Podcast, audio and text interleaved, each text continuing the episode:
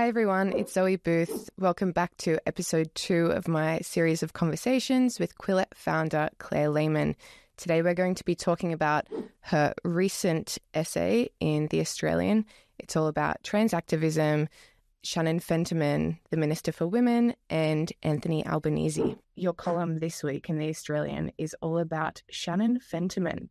Now, who's Shannon Fentiman? Okay, so she's the uh, Queensland Minister for Women. She's mm-hmm. now been appointed to the health portfolio. And uh, the reason I wrote about her was because um, she had a, a freak out about a sticker being applied to her office window. And the sticker said, Woman, noun, adult, human, female. And um, to me, this is, you know, that's the dictionary definition of the word woman.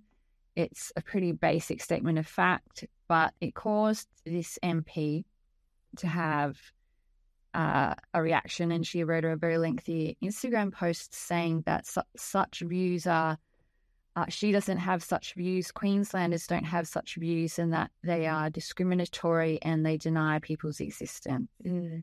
And so I wrote eh, my column about this and uh, I pointed out that you can't change the meaning of words that have been used for centuries uh, because of for political reasons, for emotional reasons. And so I cited Orwell in my essay, and I also cited Ludwig Wittgenstein, who wrote in uh, Philosophical Investigations that the meaning of words is communally defined. We we we come to it. We understand meaning through a, through the sharing mm. of understanding, and so I cannot change the meaning of a word just because I want to. I cannot change the meaning of the word of uh, of the word glass. Glass means glass, uh, and so it's an interesting. It's it's it, it gets back to the philosophy of language. You know, what do we mean when we say the word woman? Well, I would argue that we mean a biological female. Mm-hmm.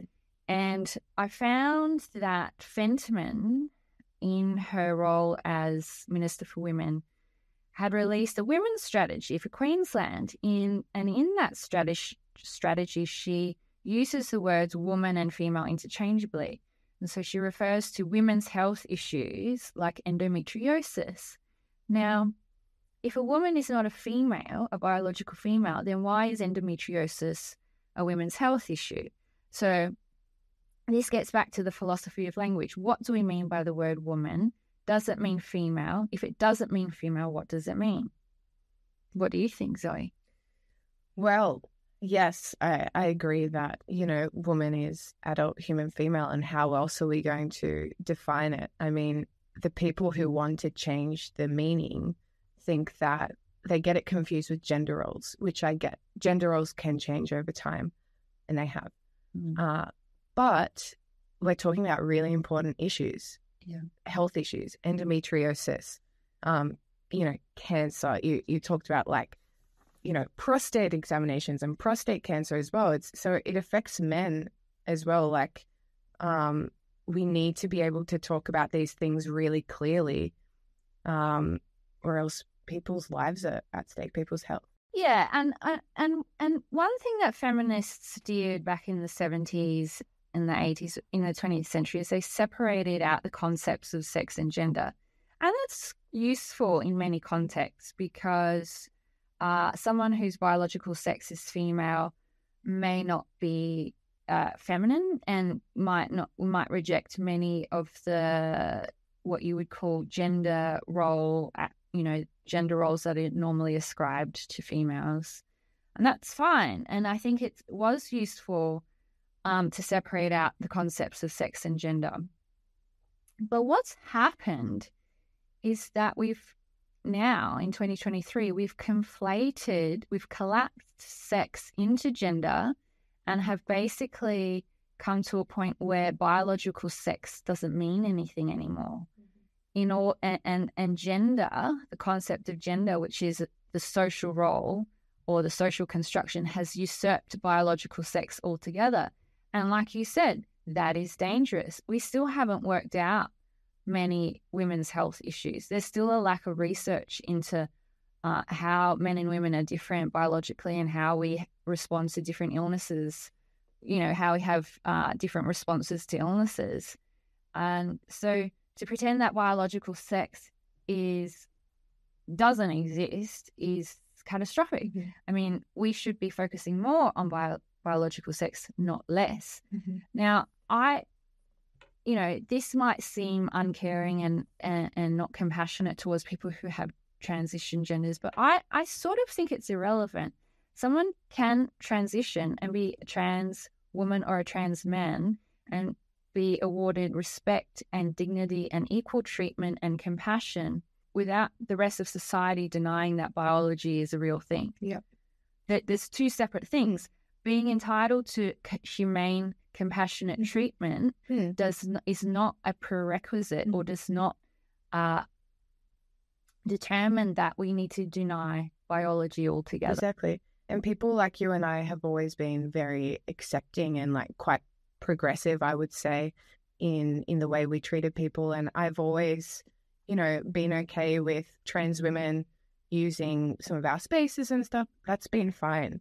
Mm-hmm. Um, and I would treat those those people as women because obviously they wanted to be treated as women, and I would respect that. That was like a decade ago. Mm-hmm. Um, time it's changed so that so many more people are identifying as trans, um, and that's the issue. As you were saying, the the changing of the definition back in the day, trans people were fairly um, respectful of the the binary and the the respecting the word. Yeah, you know, yeah, yeah. And they would go to the doctors and say, you know, I, I identify as a woman, but I'm a man, and you know, there wasn't this conflating of the two. Yeah, it's a, it's a collapsing of these concepts into each other, and then and and in effect erasing the biological distinction altogether, which is I mean, you know, people talk about the denial of biology, but it's it's a it's it's even more fundamental. It's a denial of basic truth. Mm, true. And yeah. can we can we talk about things that are true? Can we use concepts that are true? And and, and if we have if a, a minority of political activists can change or d- demand that the meaning of commonly used words be changed or that the concepts that we use to understand truth uh, be altered. I think it. I think it's a it's a worrying path for sure. And what I don't like is that Shannon's been really aggressive with this. Um, like she's been blocking, you know, dissenters on on Twitter. She blocked Sall Grover. I think she blocked Sall Grover's email a, a long time ago, actually. Um, and she's just so I don't know, yeah, aggressive in in it. Whereas Anthony Albanese, for example, when he was questioned on what is a woman mm. by Piers Morgan, he was just, you know, to the point. I think this is what a woman is because that's what it is. Yeah. Adult human female. And he's not trying to like Shannon is trying to make people who disagree with her, mostly women, feel guilty about it. Mm mm. make them seem like bad people when they're not.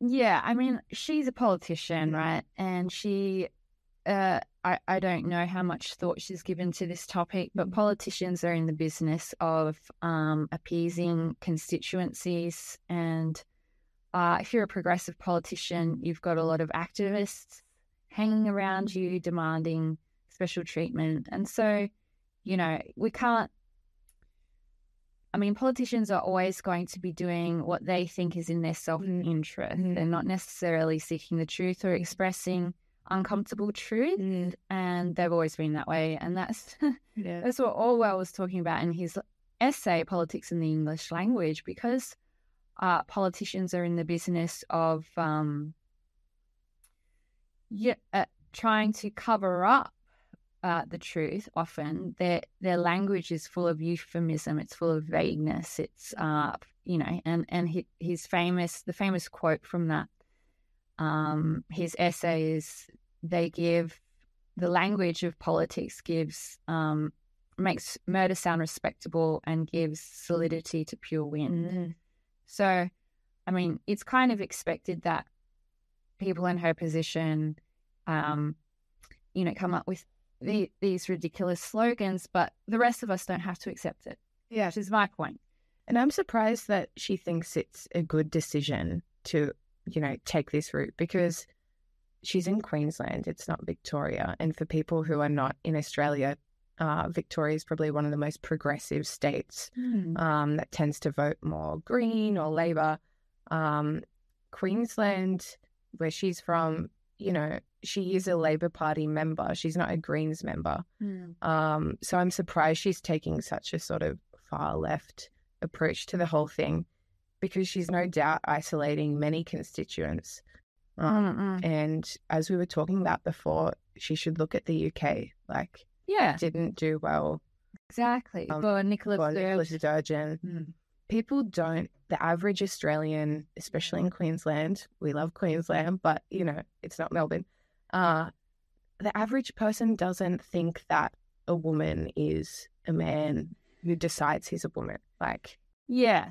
So it's it's really interesting how politicians can make uh, poor decisions or poor political decisions in this area. I think in the United States, abortion is a really good example of how um, politicians on the right get it wrong. So uh, a lot, most people are not particularly interested in politics.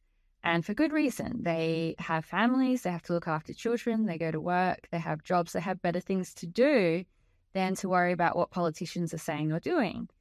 But when a politician comes along and says, "Hang on uh, a minute, you do, you women do not have you can't have control over your bodies, and I'm and we're going to pass laws which mean that it's illegal for you to uh, terminate a pregnancy after four weeks." A lot of apolitical women suddenly think, and men think, "Hang on a minute, this is my body. You can't tell me what to do with my body.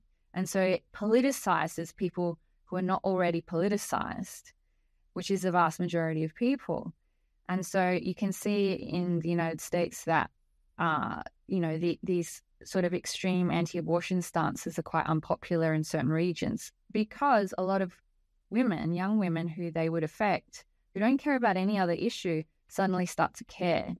Now, when it comes to changing the definition of what a woman is, I think politi- if, if politicians want to push on this, they're going to find a backlash from people who were up until yesterday apolitical. Mhm. So you got so there's always political junkies who have already made up their mind on these issues. So either you're, you know, far left or far right or in the middle and you've already made up your mind. Those people are kind of irrelevant. It's the people in the middle who don't care about politics. It's their opinions that matter. And when you and when they start hearing this nonsense about, you know, any anyone who identifies as as a woman is a woman, that's when that's when the backlash comes because people say, "Hang on a minute, that's not true. Mhm. I was born female, I was a girl, and now I'm a woman, and that's just that's just what the word means." Yeah. And I have no, you know, there's no animosity towards trans mm-hmm. women. Trans women should mm-hmm. are deserving of respect mm-hmm. and care and fair treatment, but that trans women are not the same. The the the category of trans woman is not the same as woman. Exactly. Yeah. And they've isol- isolated many people like myself who was very much like on the left, center left. Yeah. Um, but the left started to change, and that was my issue with the left. Yeah, I think a lot of people are pretty tolerant, but it's it's the tolerance has to go both ways. It's a two tol- tolerance is a two way street. So I I can be tolerant of your views if you're tolerant of mine. But when you start to coerce me Mm. and tell me that how I use language and how I've always used language denies people's existence, then I will push back on that. Mhm. And it's the, I think the backlash is not against people having rights, it's not against people having fair treatment, it's a, against what is perceived as coercion. Yes. And would you say that's part of the reason you started Quillette? Did you feel coerced by some of this um, behavior? Well, you could say that I was one of those apolitical people who uh, became politicized. I can't imagine you ever being apolitical. Uh, well, in some ways, I'm still apolitical. I try to be fairly neutral on a lot of subjects. So, on a lot of issues, I am nonpartisan. Have opinions, sure, but um, and but I was not politicized by trans issues. I was actually um politicized by a lot of very weak argumentation that came from third wave feminists. Mm-hmm. Yeah, so I was politicized by that and, and what I saw as anti scientific and anti intellectual arguments. Yeah. But I mean, those have sort of now extended Mm. into trans activism. So, And that sort of bubbled up when you had your first child, right? Am I right in thinking that? or maybe a bit before, but certainly around, definitely in my 20s when gender and how you uh, reconcile all of the different pressures when you're a woman, or when how you reconcile all of the, the different things going on in your life is very top of mind. Mhm. So when you're in your 20s as a woman, you have to figure out how much energy you're going to spend on your career, how much energy you're going to spend on finding a mate and having children. And so I had to make all of those calculations and think about that and figure it out on my own because there's not a great deal of literature that tells you exactly what to do. It's a and it's a personal sort of journey that you have to go on. So I thought very deeply about those issues and in thinking deeply about those issues, I decided that a lot of contemporary feminism was stupid. Yep. uh, that doesn't. I I have a lot of respect for um, early feminists, and I and I'm actually more appreciative of mainstream feminism now that I'm older, and that I do. I have seen more of the barriers that women face in certain contexts, but at least when it came to figuring out career versus family in my 20s, I thought that there was not a lot of guidance for young women Yeah. that was scientifically informed and um, rational, Mhm. basically. So, what do you think is the biggest issue facing young women or women in Australia today? Like, what could be improved? Well, um, I think there could be a little bit more honesty about the trade offs that women have to grapple with in their lives. And I think one of the mistakes that feminists have made is pretending that the, the trade offs that women have, or minimizing the trade offs, or pretending that our life track is the same as a man's. Clearly, it's not. If we want to have children, that is. And uh, just uh, uh, each individual woman has to make decisions earlier rather than later. Because if you sort of travel along without making those making decisions, you can end up being in a place where you don't have many options left. Yes. Um, and it's simply because we have a much shorter condensed window uh, for procreation. Mhm. Our fertility uh, declines much more rapidly than men's, and so we have to we have to make some hard headed choices early on. The thing is, we're finding out more and more that men have a biological clock too. Yeah. and so uh, you know all people, all young adults really have to think about these issues, not just women. It's not it's not entirely the responsibility of women. Mhm. And uh, I think as a society, we haven't been fully honest about these uh, decisions and we overemphasize the importance of career. Yeah. Now, it sounds a bit strange of me to say that because I have a career and I'm very happy in my career and I devote a lot of my time and attention to it. But I, my career started after I'd had my first child, and I made a deliberate choice to uh, get married and have kids first. And um, I'm very happy with that decision, how it's worked out. Mm. Um, yeah, I guess that leads into the question of like how we can even have these conversations about planning a family and a career when, at least in some of the circles like that I grew up in with educated people and women who you know, it's very common for women to go to university, things like that. Um, even just assuming that a woman would want to have children is sort of offensive. Like, uh, I've seen women get offended by that. Why would you assume that I want children? Really? Whereas it's as I've gotten older, I've realized it's pretty obvious that you, you can assume that most women want children. Um, it's safe to assume that Yeah. it's like a biological need for most. It's Yeah. very rare that a woman wouldn't want children. Yeah, I, and I think we have. It's totally um, fine to respect the choice not to have children. I mean, I get it. Children, raising children is really hard. It's not for everybody. Not everyone should be a parent. But uh, if we're talking about uh, women, I mean, surely we're talking about the average, Yeah. the average woman.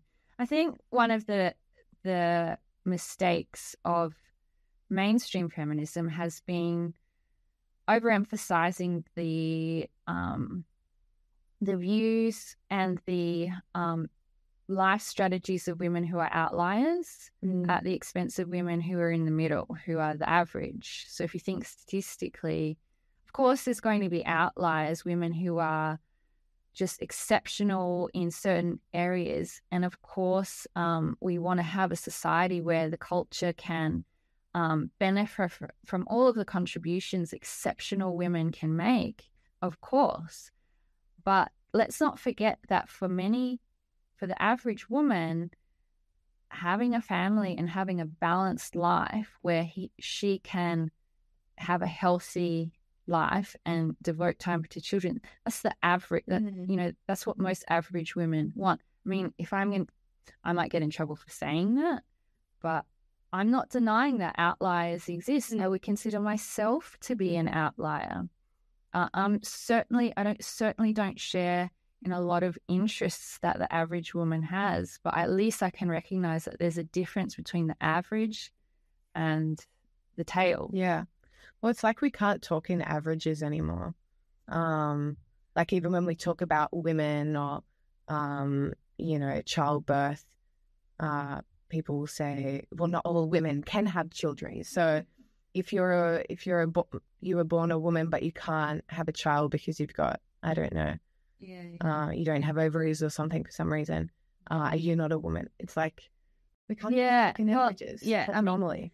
statistics really should be taught Mm. in high school in, in probably instead of calculus basic statistics and you know i think it's an absolute disgrace that people can graduate from university with phds and never having studied statistics. I mean it's the most how we understand the world uh, is through statistics. We cannot understand any social phenomenon without having a basic grasp of what uh, a mean is standard deviation, uh, the bell curve. I mean, it's just basic, and so I think I think a lot of that this stems from the innumeracy of the public because these concepts are not taught either in high school or in university, and it's uh, it disfigures the discourse. Yeah. Yeah. I didn't study statistics. Maybe I, is there like a uh, entry level book or something that you know about? I don't know. I, I'll I'll bring some of my textbooks in Okay. from university. I actually wanted to study psychology, but knowing that I had to do Stat 101 turned me off it. It's difficult. Yeah, it's difficult. I, I, I, it was a challenge for me, but I'm glad I got through it. Yeah, yeah, Mm. it's difficult. Okay. But you would think that it would be taught in gender studies, Yeah. that it would be taught in women's. Like if you look, if you're looking at the behavior of groups, Mm. surely you want to understand how to measure behavior in groups. But no, Well, I don't think that evolutionary psychology is taught in gender studies or yeah, well, def- definitely. yeah. not. definitely not. Yeah.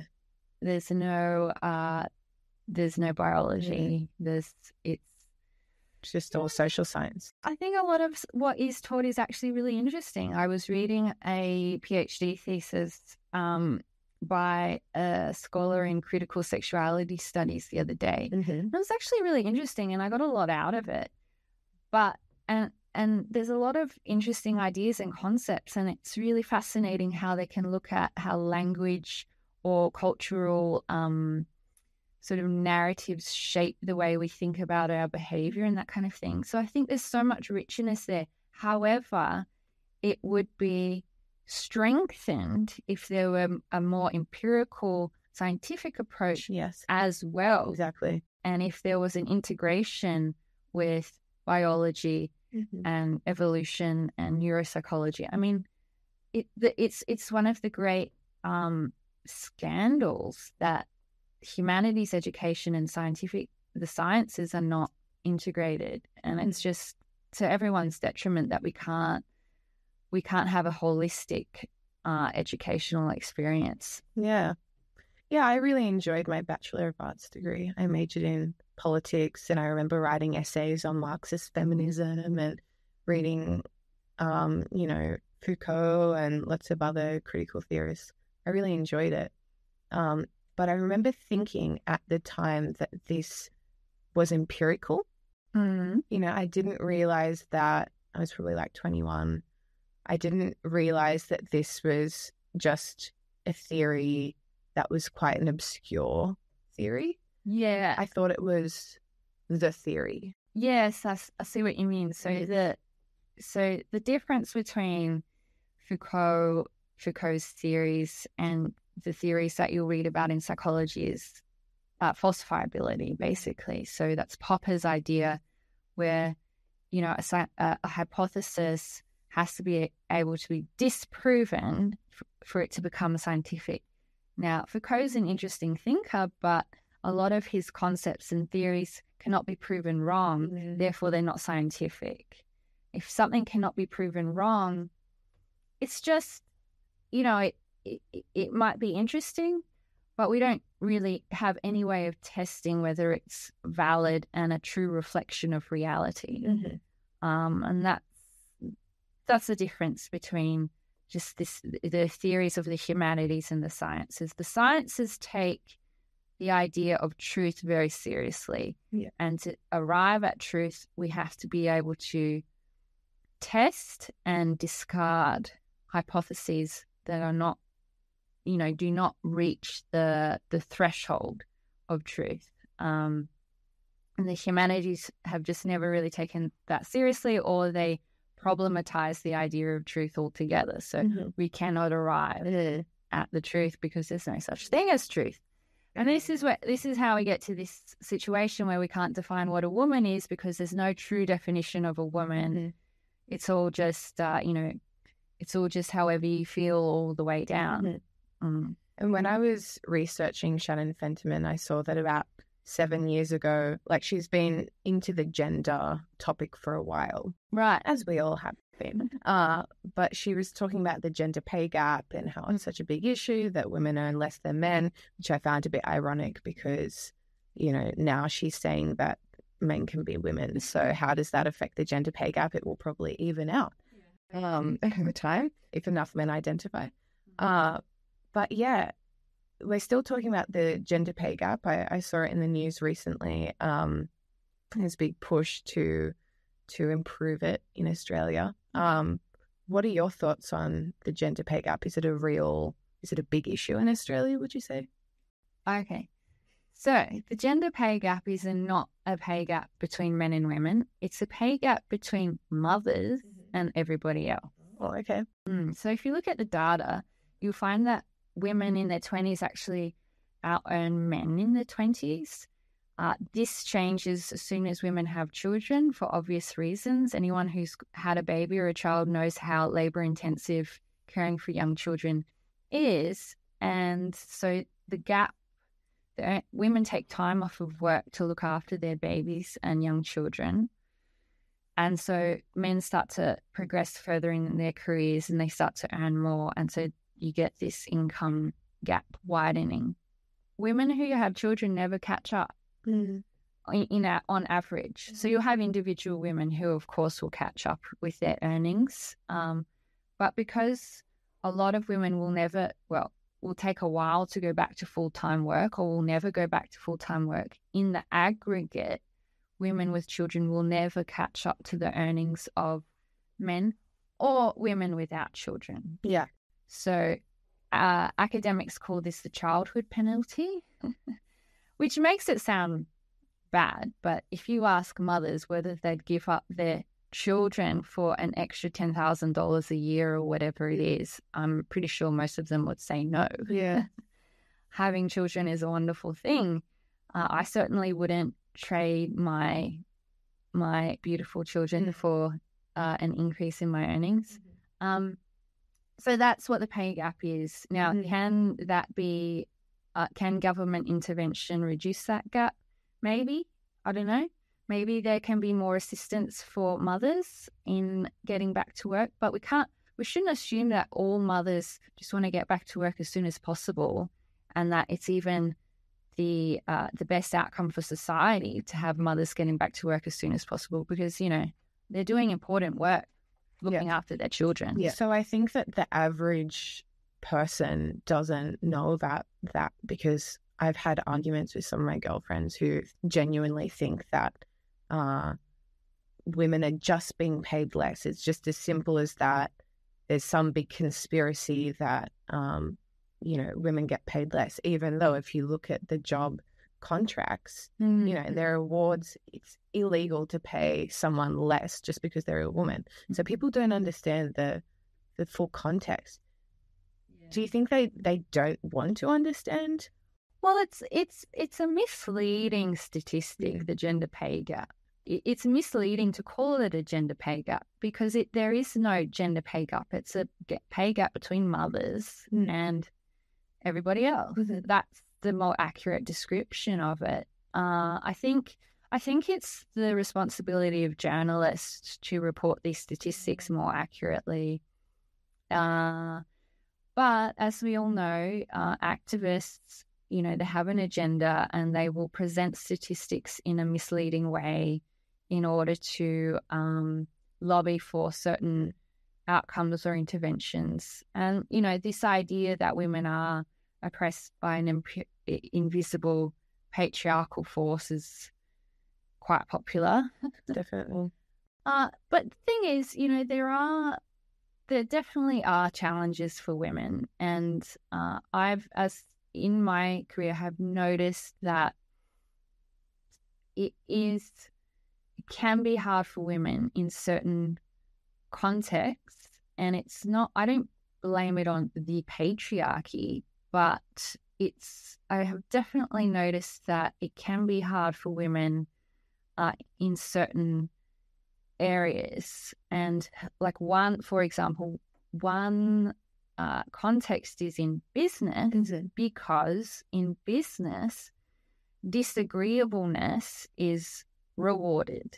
And women on average tend to be more agreeable than men. And in business, to get ahead and to do well, you actually have to be quite disagreeable and at times cutthroat. You have to be able to fire people. You have to be able to see if people are trying to rip you off and tell them to get fucked. Yeah. so you need to have an ability to stand up for yourself and be combative. Mm-hmm. And I have found it difficult and I'm disagreeable. Yep. And so I totally understand why many women would struggle in Mhm. business, being entrepreneurs or running their own business, because people will try and rip you off and they will see you as a young woman and uh, think that you're an easy target. And it's hard. And in a way, you are an easier target, as we've just said, because women do tend to be higher in agreeableness. Yeah. I definitely find it difficult to be.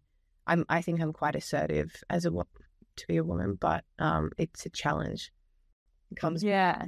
more naturally to more men. Not every man, Yeah. but Yeah. averages. So I- I don't think of it of this as the patriarchy. I think of uh I think there's a correlation between disagreeableness and success and that if you are a disagreeable person you have disagreeableness Mhm. privilege. Yeah.